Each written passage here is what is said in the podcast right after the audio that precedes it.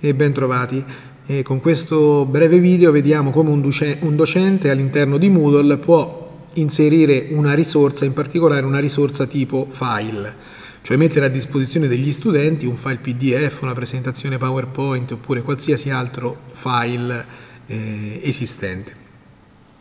Bene, eh, i docenti una volta entrati con le credenziali appunto di docente trovano normalmente, questo dipende un pochino dai template installati, però diciamo quasi sempre c'è è attivo in alto a destra un pulsante chiamato attiva modifica. Cliccando su questo pulsante eh, la schermata del corso cambia d'aspetto.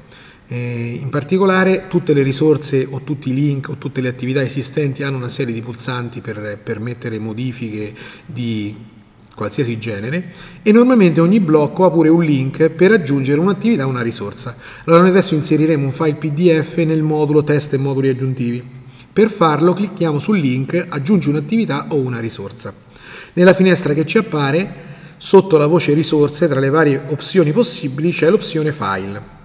Mettiamo il segno di spunta su file, eh, abbiamo nella parte destra della finestra una descrizione di quello che, che è possibile fare, è una spiegazione molto chiara. Clicchiamo su aggiungi e ci apparirà una schermata che ci permetterà di caricare la risorsa e di impostare tutta una serie di parametri. Allora, in particolare tutto quello che troveremo con il segno eh, con un nome e un asterisco sono campi obbligatori.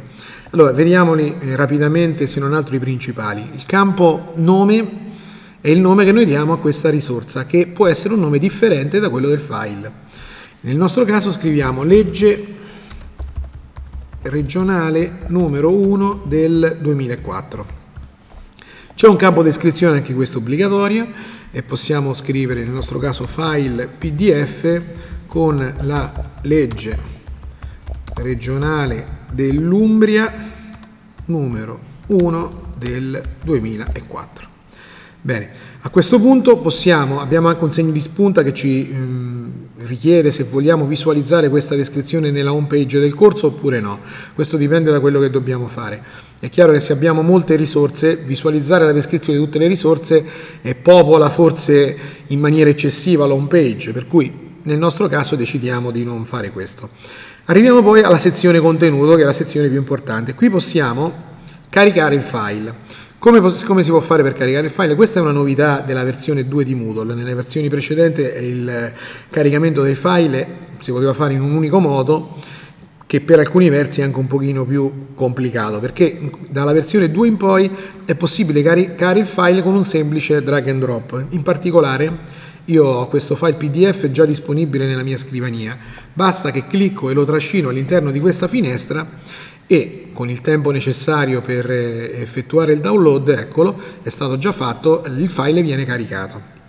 Questo probabilmente è il modo più, il modo più semplice, ma non è sempre eh, funzionante, diciamo così. Eh, l'altra alternativa è quello di cliccare sul pulsante aggiungi. Nella finestra che appare, eh, deve essere selezionato file upload, possiamo scegliere il file, andarlo a selezionare e caricarlo. Eh, per caricarlo, una volta selezionato, dobbiamo cliccare sul pulsante carica questo file. L'effetto è lo stesso del, della situazione precedente. Adesso annullo per evitare di caricare lo stesso file due volte.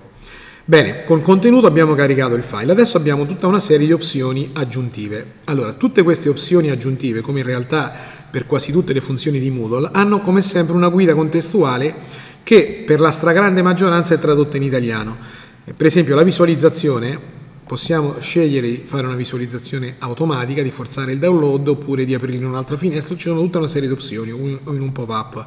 In ogni caso, cliccando sul punto interrogativo, apparirà una guida che ci spiegherà in modo molto chiaro e dettagliato le cose che è possibile fare. Vediamo in ogni caso rapidamente tutte le opzioni possibili.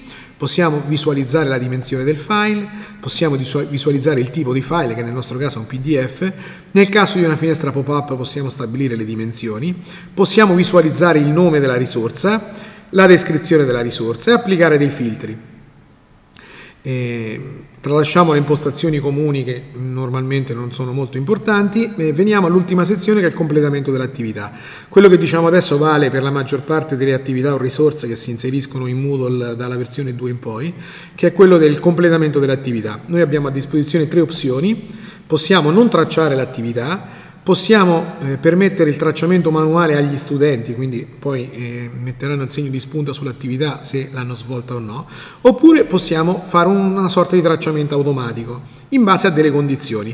Ecco, le condizioni che andiamo a trovare qui sono variabili a secondo delle attività o della risorsa che stiamo inserendo. Nel nostro caso, eh, quando c'è un file, possiamo esclusivamente mettere che lo studente, eh, una volta visualizzata l'attività, il sistema la considera completata.